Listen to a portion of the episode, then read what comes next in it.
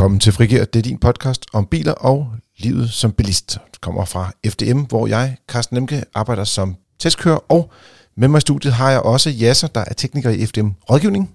Hej Carsten. Hola Jasser. Og Dennis Lange, der er chefkonsulent i Økonomisk Politisk Sekretariat og også husjurist i podcasten. Lad os bare sige det. Halløj. Halløj, halløj. Vi kører som vanligt med lidt kort nyt. Derefter har vi en temaartikel. I dag er det brand i elbiler. Så har vi en biltest af en Renault Captur plug-in hybrid, som vi har haft mange forspørgseler på. Og så slutter vi selvfølgelig af med et lytterspørgsmål, som altid. Men lad os starte i verdens øh, kedeligste ende. Øh, det er ny købelov. Hvad fanden er det for noget, øh, Dennis? Jeg, jeg, jeg siger købelov. Det er sådan noget, sådan, det, det, det, det gør det ikke sådan super sexet, synes jeg. Det er meget fint, du først præsenterer mig som husjurist, og bagefter præsenterer, øh, lægger op til mine, mine nyheder, og vil kalde det verdens kedeligste. Det er super. Øh, Jamen husjurist synes jeg virkelig noget positivt, men, men, men købelov, Ja. Kom, der, der sker alligevel noget spændende. Ja, men det gør der. Øh, jeg skal se, om jeg kan gøre det spændende. Øh, har vi ikke nogen unge lyde, du kan, noget ungt underlæg, du kan lægge på? Ja, øh. måske. Jeg, kan lige, jeg, jeg tror, den her. ah, den er ikke så god. Godt, vi kører. Ja, vi kører. Øh, nej, men øh, her til nytår, der træder den nye øh, købelov i kraft. Og sådan meget kort fortalt, hvad det så betyder for, for dig og for mig, og for dem, der sidder derude og, lytter, øh, og måske skal købe bil. Det, der er det interessante, det er, øh, man går ind og justerer på den reklamationsret, der gælder øh, PT mere specifikt, det der hedder formodningsreglen. I dag, der er det sådan, du har altid to års reklamationsret. Det første halvår år gælder formodningsreglen, som kort fortalt betyder fejl, der opstår eller bliver synlige, hvis man kan kalde det mm. øh, i løbet af det første øh, halvår, dem formoder man også var til stede ved leveringen. Og dermed er noget, som forhandleren han skal øh, rette uden omkostning for dig, medmindre han kan bevise, at det er en fejl, der kommer til senere hen. Præcis. Som jeg forstod det, og nu må du endelig gerne lige rette mm. i mig, det er, den første periode er det lidt forhandleren, der skal bevise, at det ikke var en fejl, der var der fra start af. Ikke engang lidt, det er det. Det er det. Ja. Og efter den periode i gamle dage, efter var det et halvt år og nu så længere periode, så er det faktisk dig som bilkøber, der skal sige, at den fejl var der fra start af. Ja, præcis. Ja. præcis. Og derfor så siger du, øh, skylden rører, altså bevisbyrden rører over på forhandleren i stedet for køberen. Og det er det, der er det gode, ved at ja, du i stedet det, for at have et halvt år, så har du så to år. Øh, nej, øh, for det er jo det, vi ikke nåede til. Som sagt, det er et halvt år formodningsregel nu. Yes. Den bliver fordoblet, så den første hele år af de her to års reklamationsret, det første ene år, hele år, der gælder formodningsreglen. Godt, okay. Ja, øhm, og det vil jo så sige, at i de første år, der har du det betragteligt nemmere som forbruger, og øh, hvad skal jeg sige, komme igennem en reklamation, end du nødvendigvis har i, i det sidste år af de, af de to år, du har reklamationsret. Yes. Og ja. det er især, fordi det gælder også køb af brugte biler, det kan jo, jo det, det gælder øh, køb af alt, som du køb køber alt, ja. som, som forbruger. Øh, og på bilområdet, både nye og brugte biler. Øh, ingen tvivl om det. Øhm, så så der, man bliver lidt bedre sikret som, øh, som forbruger. Vi havde fra FDM's og i øvrigt også andre side gerne set, at man i det hele taget havde forlænget perioden, hvor der er reklamationsret. Den er jo kun to år i dag, øh, og det er den også, uanset om du køber en brødrester, eller om du køber en bil til en halv million. Mm. Fuldstændig det samme. Vi havde gerne set, at den, at den blev længere, ikke mindst blev, i det mindste blev længere for, for dyre ting, som for eksempel biler, som jo man må antage trods alt er ment til at skal holde i længere end to år. Øh, men, men det var der altså ikke øh, politisk flertal for. Men der er blevet en bedre, øh, en bedre beskyttelse alligevel, som sagt, i, i kraft af den her længere um, formodningsregel. Og det betyder også, når, når den her periode med reklamationsret ikke forlænges i forhold til to år, så ser vi heller ikke, at de her garantier bliver længere end to år. Dem, der tilbyder garantier, som burde være det lidt bedre end reklamationsret. Nej, øh, det er jo, altså, hvis vi kigger til vores nabolande, i Norge, der har fem års reklamationsret på biler, og Sverige, der har tre år, der kan mm. man faktisk også se, at der har de nogle helt andre garantiperioder, de arbejder med, end vi kender fra selv samme mærker herhjemme. Øhm, så der er ingen tvivl om, at reklamationsrettens længde har også indflydelse på, hvor god garanti du så engang får. Øhm, Præcis. Ja. Ja så, mm. du har til gengæld fundet noget spændende, øh, i modsætning til det, som Dennis han kunne stå op i den her uge. Nej, nu sidder jeg i rådgivningen, så det er, det er rigtig gode nyheder, det er som Dennis har med. Så. Ja, tak, tak, det tænker jeg også. Du, jeg, hørte, I, I jeg, hørte for den, ikke? jeg hørte dig sige det lige frem var spændende nyheder. Det er spændende, det er det mest spændende, der er sket uh, de sidste tre minutter i mit Break, break, break, breaking. Nå, men øhm, Toyota og Subaru, de har jo haft lidt samarbejde. Og det samarbejde, det er de jo så fortsat med. Og det er jo så resulteret i, øh, i en fødsel. Øh, Subaru Solterra. Ja, og vi taler om en bil gået ud fra lige, ja, ikke? Ja, det er, det er rigtigt. Godt. Ej, jeg har, jeg har set øh, billederne af den og, og læst teksten også. Så. Men yes. hvad er det for en bil? Jamen, det er jo en, øh, en elbil. Subarus første elbil, som, øh, som er lavet sammen med Toyota. Øh, og Toyotas BZ4X, det er bare en, en tvilling, kan man sige. Det ser sådan ud øh, på baggrund af de data, vi har. Man kan også sige, at de ligner også ret meget hinanden, de to biler. Altså sådan, der- øh, der- altså, øh, hvis Der er du, en front og lansol og en lille smule detalje i baglygterne, det er cirka det. Lige Ja. præcis. Og et logo, selvfølgelig. Ja, så, så, så det virker til, at det bare er same, same, but different. Og så navnet er... Altså, jeg vil købe Subaru'en, fordi navnet er nemmere at udtale, hvis det var mig. Der skal man ikke lige stoppe op og tænke, hvordan er det nu, hvad rækkefølge er det, og hvad for nogle bogstaver taler ja. det? lige præcis. Men det glæder vi os til at se øh, nærmere ind i, når, når det er, at, øh, at forhåbentlig du eller dine kollegaer kommer ud og prøver den, Carsten. yes, jamen, vi satser jo på, at øh, som minimum, at Toyota lander her, og så må vi se Subaru, om, om de har lyst til at sælge Mhm. biler i Danmark. Mhm. Øh, man kan også sige, det er også lidt spændende, fordi at, at Toyota var meget, øh, skal man sige, afventende i forhold til det her med at introducere elbiler. Mm. Og de har været meget langt fremme på hybridteknologien, og sådan plug-in hybrid, det er sådan, de har en RAV4, men derudover, så har det ikke været sådan super spændende, det de er kommet med. Så øh, det bliver spændende, det der kommer her nu, øh, med, det med bliver deres også- øh, rigtige elbiler. I det hele taget bliver det spændende at se, hvad de, om, synes, om de kan noget i forhold til markedet med den elbil. Altså de øh, specs, eller man kan sige, øh, info, jeg har læst om den i øvrigt ude på nettet. Det er jo ikke sådan på den tekniske front, at de kommer til at sådan adskille sig super meget fra den gennemsnitlige elbil i forvejen. Det er ikke der, Nej, nej, nej, hvor, hvor det, det- stikker af. Det er ikke det, dobbelt op på noget. nej, der, hvor det måske kan blive interessant, så vidt jeg har læst, så kommer det med, i forhold til, til batteriet, kommer de med en 10-års garanti på, at den efter 10 år har 90% kapacitet tilbage. Men, Ja, det er ikke, men det er ikke en vist garanti. en garanti, Dennis. Så, så det, det, Jamen, det er vel deres almindelige garanti. Batterigarantien tror men nu må vi se når Ja. detaljerne og så Ja. videre. der kommer nogle detaljer senere. her i Jeg husker også, at, at, at, at jeg tror, vi kalder den, at de garanterer en lang levetid på batteriet, men det er ikke en decideret rigtig garanti-garanti. Øh, siger øh, pseudo-husjuristen Carsten Ja. til øh, den rigtige husjurist. Men øh, det vender vi tilbage med. Det ved jeg nemlig, at øh, vores øh, kolleger øh, i juridisk afdeling, de har fat på øh, Toyota med og snakker med dem om i øjeblikket. Jeg har ikke sådan en sådan rigtig, rigtig nyhed med i den her uge, øh, men øh, sidste uge var jeg jo ude og, og, og ligesom at finde ud af, hvad laver Toyota og Subaru ellers sammen, ved at jeg var ude og køre i den nye Toyota GR86. Og ved, det ved I godt, hvad for noget, Ja, ikke også? der er Jo, jo. skiftet et, et bogstav, men ellers sjovt.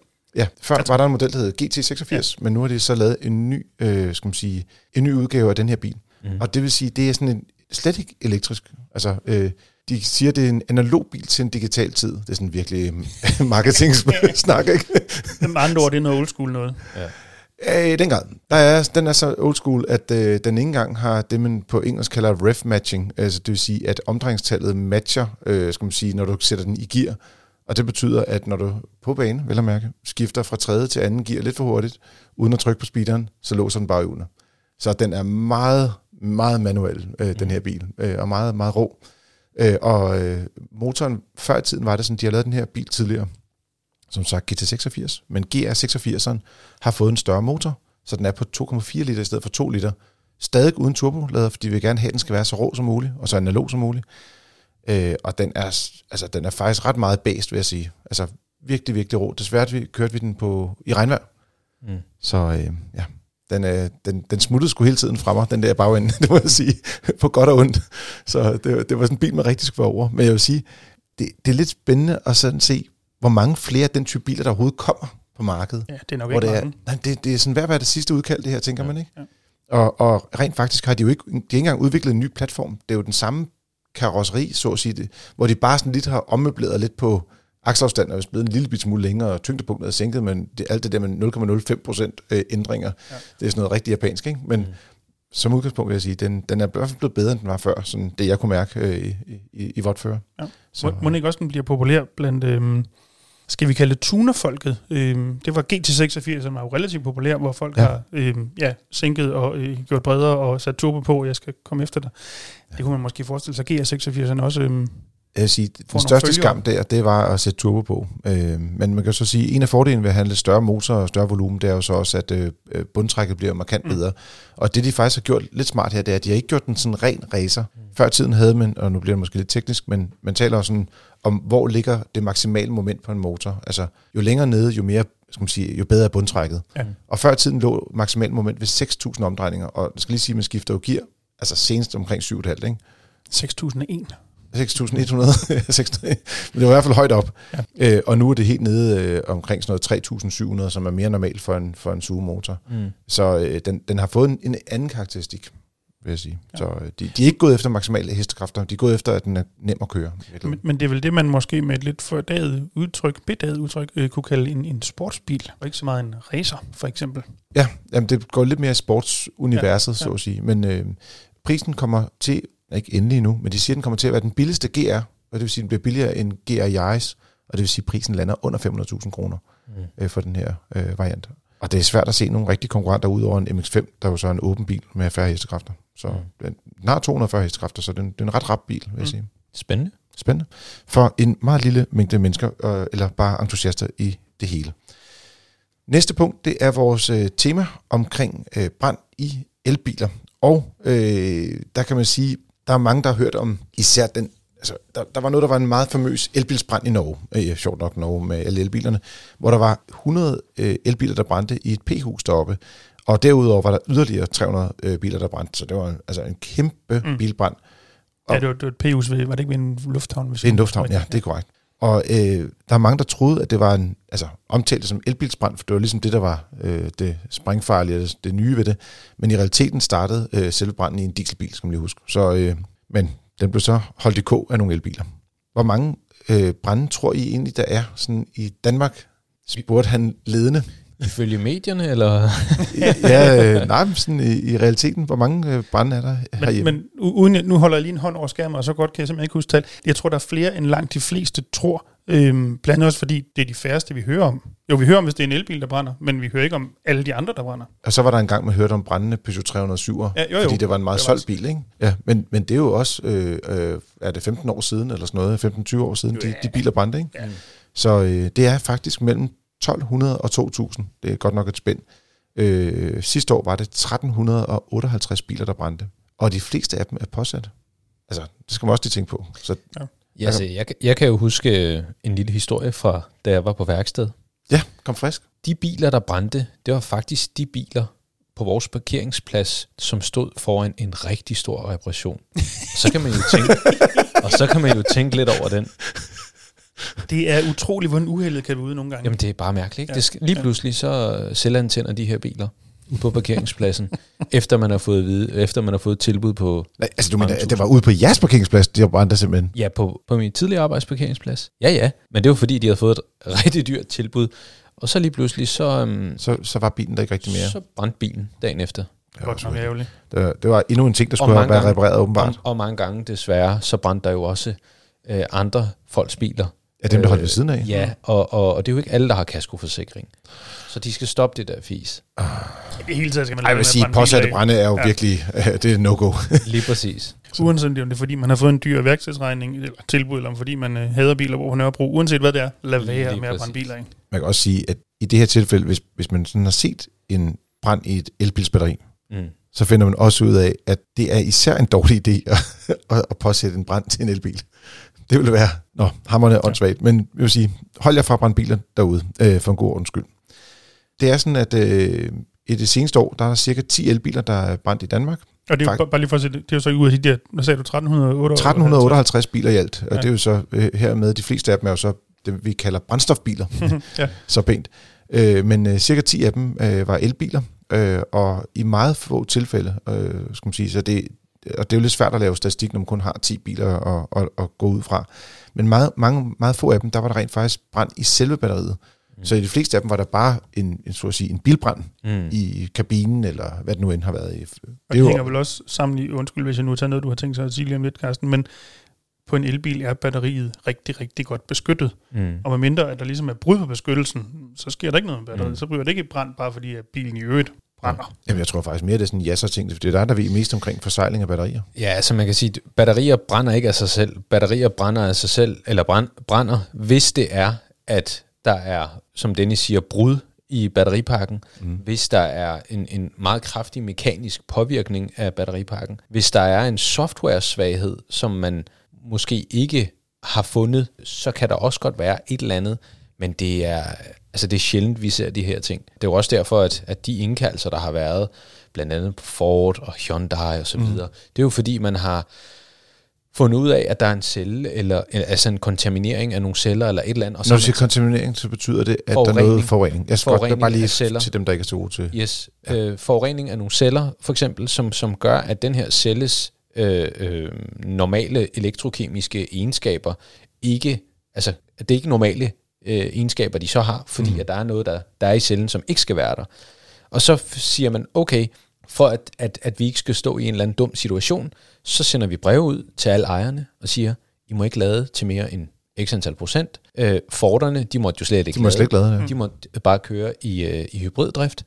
Og det viser jo, at, at der er jo hele tiden øh, hånd i hanke fra fabrikanterne, fordi det er altså, der er der ikke nogen fabrikanter, der vil have sådan noget her på sig, at deres biler brænder og, og død og helvede og alt sådan noget. Det, det, det, det er rigtig dårlig reklame. Øhm. Og det har man jo også set i overvis på benzin- og dieselbiler, der bliver kaldt tilbage af en lang række forskellige mm. årsager, fordi der potentielt kan være et eller andet. Mm. Øh, altså for eksempel, da Honda er jo tilbagekaldt, jeg var lige sige næsten alle deres biler, fordi at der var måske en fejl på airbaggen. Øh, mm. Øh, altså, der er utallige eksempler mm. på, at, at biler bliver kaldt mm. tilbage på grund af noget, der kan gå galt. Mm. Sikkert ikke gør det, men mm. det kunne være. Og man kan sige, at hele den her, øh, der, der er jo også mange øh, batterifabrikanter, som gør det, at de har jo selvfølgelig nogle, nogle egenkontroller og, mm. og sørger for, at, at de, de celler, som de producerer, om det er øh, cylindriske celler eller poseceller, eller hvad de nu er for nogle, mm. så kører de igennem sådan en, en røntgenfotografering og siger, jamen, hvordan ser den her celle ud? Og så er der nogle algoritmer i noget software, der siger, okay, den her celle, der er et eller andet, der ikke er normalt ved den. Den skal kasseres. Og så skal vi finde ud af, hvorfor er den her celle øh, defekt? Så der er rigtig, altså når man kigger på, hvor mange smartphones, der, der er derude og så videre, så det er jo ikke, det er jo ikke fordi det hele det bare brand og død og helvede. Uh, man, skal, man skal også... Ej, altså lommerne på folk, de brænder ikke sådan som udgangspunkt, når man går ned i Lyngby Storcenter. Nej, kun hvis man køber en iPhone til rigtig mange penge. Oh. Men, ja, det er rigtigt. så er den bønder. Nå, ja. ja. Det, det er måske mere i pengepunkten, det brænder i stedet for. Så. Men man kan jo sige, moralen, eller måske lidt tidligt kalde det moralen, men mængden af historier, man hører om elbiler, der brænder, mm. og ikke hører om noget som helst andet, mm. står ikke sådan helt mål med, hvor stor andel af elbilerne og biler sige. det hele taget, der rent faktisk brænder. Men, men er det ikke også altid sådan der lidt den der nyhedsinteresse, jo, jo, jo. at folk bliver sådan lidt uh, fænget af, at uh, hov, uh, skal man sige, hvis det nu endelig er, der går uh, ild i et batteri, så kan man jo ikke sådan bare slukke det. Det er nok lidt det, der er sådan, uh, mm. uh, også er det, uh, skal man sige, der, der er jo to ting i det. For det første, så kan de ikke bare slukke det, det tager sådan Øh, det kan tage op til to dage at, at brænde ud, det her batteri. Mm. Og det vil sige, at de skal, de skal faktisk øh, lægge batteriet ned i vand altså, øh, og, og køle det ned, for at det ikke ligesom, øh, bliver forstemt. Og den anden ting, det er, at hvis der er brud på batterikassen, og batteriet går i brand, så kommer der også nogle, skal man sige, øh, der frigives nogle, nogle giftige stoffer, mm. som gør, at øh, skal man sige, brandmændene kan faktisk ikke være i dem så længe ad gangen. Jeg tror, der, de sagde sådan, var det 10-15 minutter i det, i det, i det leje, mm. at de kan få lov til at være tæt på bilerne, så skal de væk, og så skal nogle andre til Altså, mm. så, så det er sådan, øh, ja, der, der er sådan en, en, en grænse for, hvad man kan gøre der. Man kan jo sige, øh, fremadrettet, øh, og hvis man går ind på fdm.dk, kan man jo læse en artikel omkring øh, det her emne, mm. og øh, der har vi jo også vist nogle af de vi har for det første talt med alle mulige forskellige parter i det her, altså øh, redningsfolk og beredskab og hvad, er det, hvad sker der på området. Og der er jo et vild med, øh, jeg kan se, I snakker med Molslinjen, hvad gør man så, hvis der er på en af færgerne, den bryder brand? Jeg er vild med deres svar. Det er kongen, det er nummer et. Altså, fordi hvor længe kan de øh, hælde vand ud på bilerne, øh, som holder på dækket? Ja, meldingen var, at så længe der er vand i havet, så virker springdøren ligger. Præcis, og det synes jeg er godt. Jeg, jeg håber også, at pumpen virker så længe. men, men det er jo også godt, men jeg tænker stigende, lidt, det er jo... stigende mængder af vand, ikke? Altså havene stiger og sådan noget. Ja, så, jeg tror ikke bare, det forsvinder. Nej, det, jeg, jeg, tror, jeg, jeg tænker også, det løber forhåbentlig ud igen, fordi ellers så, ja, så, så går færgen sgu nok nedad. Det, det er nok heller ikke så interessant. Jeg har lige en bonusinfo i forhold yes. til de her øh, brænde og så videre. Jeg, jeg er jo i kontakt med værksteder og er uddannet også inden for det her. Øh, og der gør man det, at man, hvis et køretøj, et, et, et, et batterikøretøj, øh, bliver impliceret i et uheld, så har man det, der hedder karantænepladser og så er vi jo nemlig tilbage til det der, som vi snakker om før. Hvis en bil bryder i brand, så giver det ikke mening, at der står flere biler ved mm. siden af. Nej. Så der, der holder man bilen på en karantæneplads, øh, hvor den står for sig selv, og så øh, kommer man øh, i nærheden af bilen med et, øh, et termisk kamera for at se, er der et eller andet, der ulmer i det her batteri. Er der sket øh, et brud? Er der noget, som, som man skal være varsom med? Fordi så er værkstedet også klædt på til ligesom at håndtere, hvad der nu kan ske. Og man kan sige nu, øh, skal man sige, der er kommet en masse udstyr også, altså udover termisk kamera, det er jo ikke sådan så øh, ekstremt nyt, eller for, øh, skal man sige, tænkende, men der er kommet sådan nogle container, hvor man kan sænke biler ned i. Der er kommet sådan nogle... så er det primært beredskabet, men ja. Ja, nå, ja, jeg det er ikke her fra Danmark, der nej, nej, det, det, det, må jeg, det må jeg nok kende. Øh, der er også øh, en masse sprinklersystemer på vej for ligesom at køle bilerne ned, eller batterierne ja. ned. Øh, der er kommet robotter, som kan køre, øh, transportere bilerne også. Ja, og for eksempel trække dem op fra en p-kælder. Trække dem op fra en p-kælder. Ja. Jeg så den ene af dem, det var, en robot, det var en robot, der også havde en blæser på, som ligesom kunne fjerne den her, den her giftige, mm. øh, skal man sige, øh, alle giftstofferne, ja. røgen, sådan at man kunne komme lidt tættere på, så at sige, som øh, redningspersonale. I det hele taget er der en masse forskellige, øh, skal man sige, øh, teknologiske hjælpemidler, som er, er på vej, og dem kan man så også se ind i artiklen i øvrigt.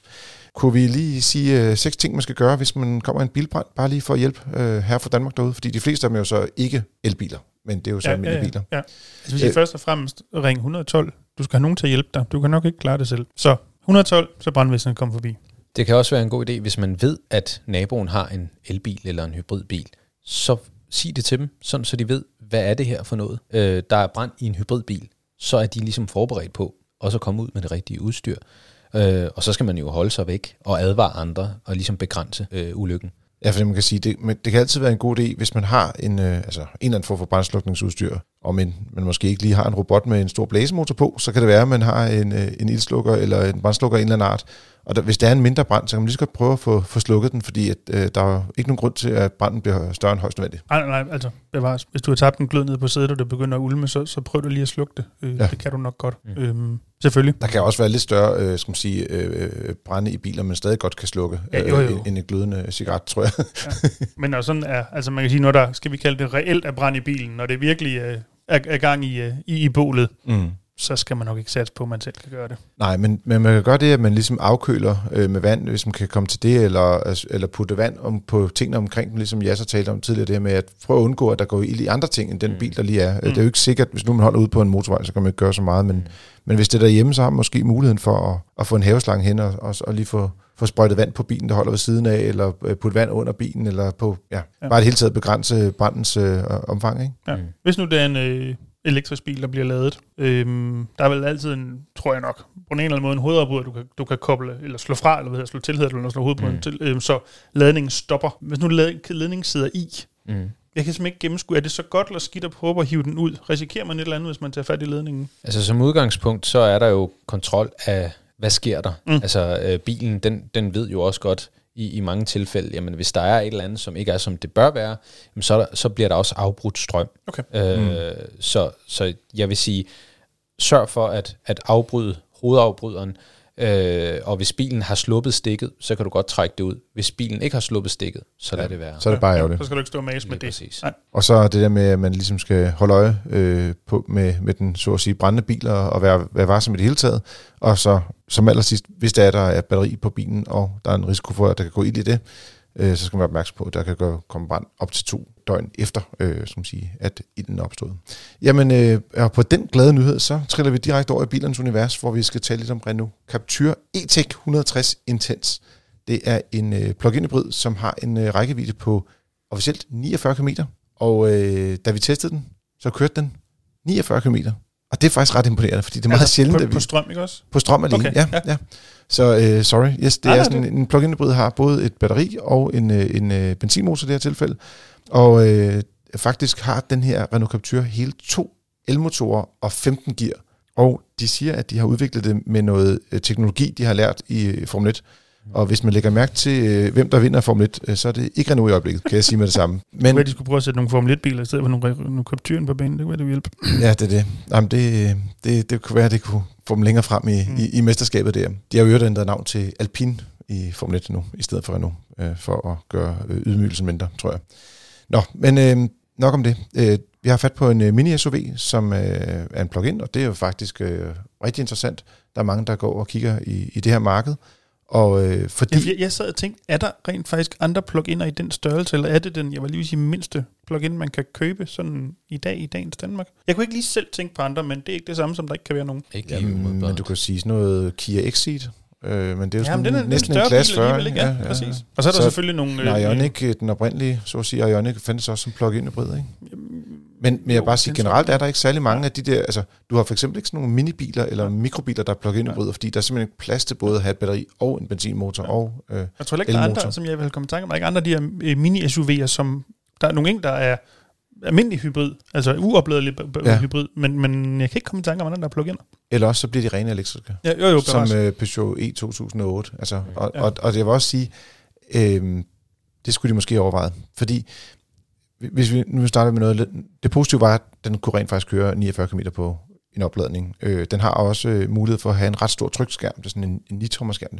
Faktisk øh, sådan på, hvad skal man sige, den er, den er på højformat, hvad skal man sige. Øh, ligesom en og, Tesla eller en Volvo eller ja, en Polestar. Eller en, præcis, ja. i, det, i den leje. Ja. Øh, og så har den faktisk en rigtig fed øh, mobil app-visning, så hvis du kører Apple CarPlay eller Android Auto, så er visningen ret stor. Den er faktisk sådan helt øh, kvadratisk, mm. så øh, det, det er en ret fin visning, de har øh, på den konto. Øh, det koster 4.500 ekstra at købe den, men jeg vil sige, hvis, hvis man går det, øh, den vej, så bør man i hvert fald øh, vælge det.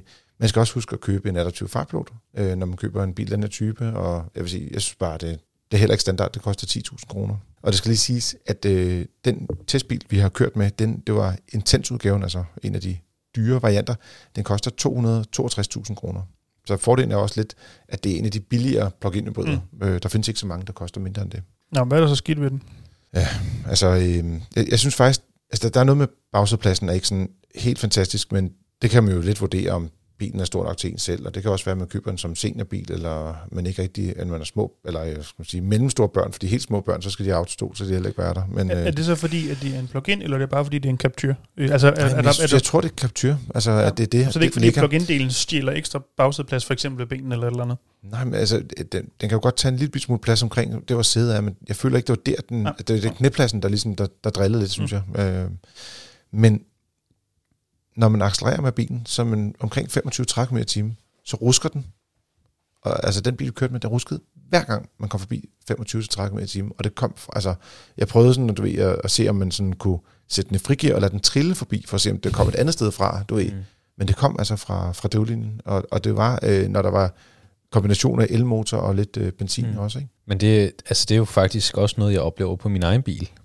Og det er jo, hvad kan man sige, overgangen fra den ene til den anden elmotor, kan det være. Det kan være ja. overgangen fra elektrisk drift til fossil drift, og nogle gange så er det bare ikke mere sofistikeret, end at man kan mærke det. Men, men, men det var ikke overgangen til fossildrift. Så okay. det har været et eller andet i gearkassen, hvor den har skiftet mellem en af sine 15 gear, eller den har den ene eller den anden elmotor i gang, eller noget, noget fjerde. Ja. Øhm, og, og det var sådan øh, alligevel sådan lidt irriterende. Jeg kan huske, vi prøvede det nemlig også for et års tid siden til Årets Bil Danmark øh, sidste år, mm. og, og der lavede den også lidt det samme, og jeg tænkte, okay, det, på en mm. måde var det fedt at køre med, altså sådan teknologien og med de mange gear og sådan noget, men, mm. men der var også den der sådan lidt, at det bare ikke fungerede 100%. Mm. Altså, øh, det var sådan lidt det, vi blev efterladt med. Men der skal øh, man så, huske, det er en egenskab, der er meget øh, øh, attraktiv i Formel 1-drift, så derfor har de jo nødt til at tage det med over i Ja, præcis. Den, den skal lige ryste en lille smule, men de kører så heldigvis ikke mellem 25 og 30 km time så meget. Det er kortvejt, meget kortvejt. meget kortvejt. Øh, og så havde den også en anden ting, det var, at bremserne var faktisk meget svære at dosere, og først tænkte jeg, at det er mig, der er svag, eller et eller andet. Øh, men så havde mine kolleger også kørt i den, og de sagde, at de havde også svært ved at dosere bremsen. Så frem mod stillestand, så lidt dem, og, og det sker nogle gange, øh, og øh, jeg især oplevede det med Mercedes-biler, som øh, når de begynder at koble ud fra gearkassen, at den sådan ligesom slipper, øh, at du har noget motorbrems, der forsvinder. Mm. Men i, og, og det er lidt det samme her, og jeg ved ikke, om det er det der med to elmotorer og 15 gear, og så frem mod stillestand. Der var bare et eller andet, som gjorde, at den var bare vildt svær at ramme præcis, og sådan du ved, at komme pænt hen til bilen, der holder foran en, eller det er jo sådan, linje. Ikke? Jamen det er, jo, det er jo også fordi, at den skal jo den skal bruge elmotorerne til at bremse ned. Ja, helst. Og så på et tidspunkt, så fader øh, effekten fra elmotorerne ud, plus at man skal stille og roligt øh, flyde mere og mere bremse, øh, altså selve øh, det hydrauliske system. Ja, altså de fysiske det skal, bremser. Det skal slå mere og mere til. Ja. Og det er den overgang, som på nogle biler, der tænker man, hmm. Ja, der er nogle producenter, skråstrej modeller, hvor man har været bedre til at, ja. at, at, at få det der til at spille sammen, ja. og nogle, hvor man men, ikke er sådan helt... Men ja, altså, det er jeg meget med på. Mm. Og du kan også sige, at i princippet gælder det også alle elbiler, hvor det er på et tidspunkt, altså du ved, så skal du fra elmotoren over mm. andet. Men mm. det må jeg ikke svært ved, at du ser bremsen på. Men Nej. den her bil havde jeg svært ved, at du ser bremsen på. Og vi har, altså, vi har et utal af plug-in hybrider, vi har testet mm. det sidste år, ikke? Og den her har klart været den værste. Så øh, det er en egenskab ved bilen, som bare er øh, irriterende. Ja, præcis. Så øh, det er ikke en bil, der ligesom får øh, de pæneste ord med på vej ud af døren, og øh, af samme årsag har den kun fået, så at sige, fire stjerner. Det er måske endda lidt en høj ende, men jeg vil sige, den kan jo trods alt køre næsten øh, 50 km på en, på en opladning, og det er der jo nogen, der vil være glade for, og som vil være glade for at have en bil i den her størrelse også, og ikke mindst til den pris. Jamen, det var, øh, det var bilen for denne uge. Hvis du har nogle spørgsmål til den, kan du skrive ind til podcast Det kan du også, hvis du har et spørgsmål. Vi har jo øh, lytterspørgsmål, vi tager med hver gang, og det er samme mailadresse. Sebastian har blandt andet skrevet til os. Når I taler om elbilers ladehastighed, bør I også nævne deres energiforbrug. Det kan jo godt være, at en bil kan lade meget hurtigt, men hvis energiforbruget er stort, så skal man jo også lade ofte. En egentlig sammenligning mellem ladehastighed bør regnes som en tilføjet rækkevidde over tid, for at sammenligne på tværs af forbrug og batteristørrelse. Og så har han også noget omkring noget med øh, kilometer literen eller kilowatt-timer, øh, man skal tale om kilometer per kilowatt-time eller watt-time per kilometer. Og sjovt nok, det er jo lige præcis det, vi gør i FDM. Fordi vi, når vi laver vores gruppetest, så går vi ud og måler en rækkevidde, så finder vi ud af, hvor langt den kører på literen, så at sige. Og derudover, så sidder vi også og laver en rækkeviddemåling, øh, undskyld, en opladning af bilen, bagefter vi lavet rækkeviddemålingen, og så ser vi, hvor meget strøm får man på et kvarter, og hvor meget får man på en halv time. Vi angiver altid øh, i vores øh, medier, øh, hvor meget man, strøm man får på på en halv time, og dermed også, hvor mange kilometer man kan køre efter at have lavet det en halv time. Så jeg vil sige, at vi går lidt i Sebastians vej. Mm. Ja, for det er jo det, der er hans pointe. Det er mere interessant at snakke om, hvor mange kilometer du kan lade på en halv time, for eksempel, end hvor mange kilowatt du nødvendigvis kan lade ind på en halv time. Og øh, hvis man sådan skal tage et, øh, et aktuelt eksempel, så kan man sige, at vi har jo lige haft en gruppetest, mm. hvor det er, at øh, vi har jo talt meget om Ioniq 5. Mm. Kan, kan I huske den? Ioniq ja, vi har, vi har nævnt den sporadisk. Øh, nå, men også, I, I, kan, I huske, kan I også en forskel på den og de andre modeller? Ja, det tænker jeg nok, I to. bavianer. Jeg sidder og fumler det her for at få fat på øh, no, nogle tal her. Og øh, det er sådan, at Ioniq 5 har principielt en øh, maksimal ladning med op til hvad det 240 eller 250 ja. kW, siger de sådan, eller en helt utopi. Nå. Mm. Men finten er, at hvis man måler over en halv time, så lader den i gennemsnit med 130 kW. Det vil sige, at der får den, og nu bliver det mange tal selvfølgelig, 65 kWh øh, på batteriet. De 65 kWh svarer til, at man på en halv time kan lade 260 km oven i det, bilen har kørt. Mm. Men man skal så huske på, at en Ioniq under vores måling på motorvej kun kører 300 km. Det vil sige, hvis du kører et batteri tomt, lader en halv time og kører den strøm ned igen, så kan du få i alt en rækkevidde på 560 km. Det er jo meget fint, ikke?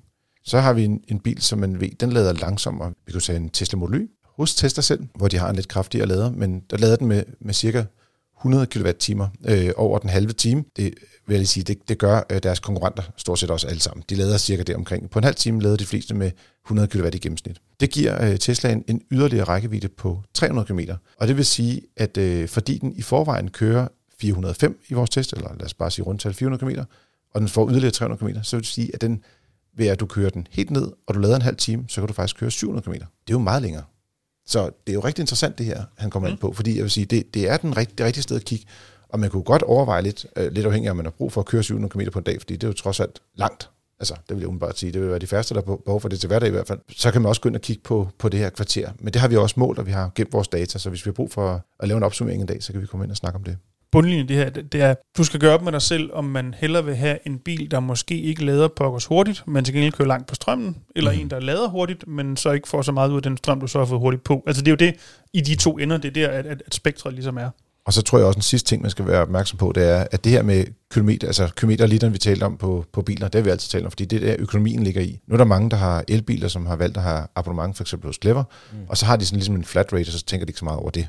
Men i realiteten, hvis man kigger på det, også med miljøperspektiv, eller hvis man selv betaler for strømmen, så at sige, hvis man har en, en, en anden form for løsning, har egen ladeboks med noget, med tilbagebetaling og noget, noget afgift, så er bilens forbrug faktisk rigtig interessant. Og det er jo også der, hvor man kan så sige, om det er så kilometer per kilowatt-time, eller watt-timer per kilometer, det kan man sådan selv øh, bestemme, hvad for en, en enhed man går efter. Mm. Men bilens forbrug er faktisk ret interessant i forhold til, hvad det koster at holde bilen kørende på, på den lange bane. Uanset hvad er det billigere end benzin og diesel, men der er bare forskel på elbiler også.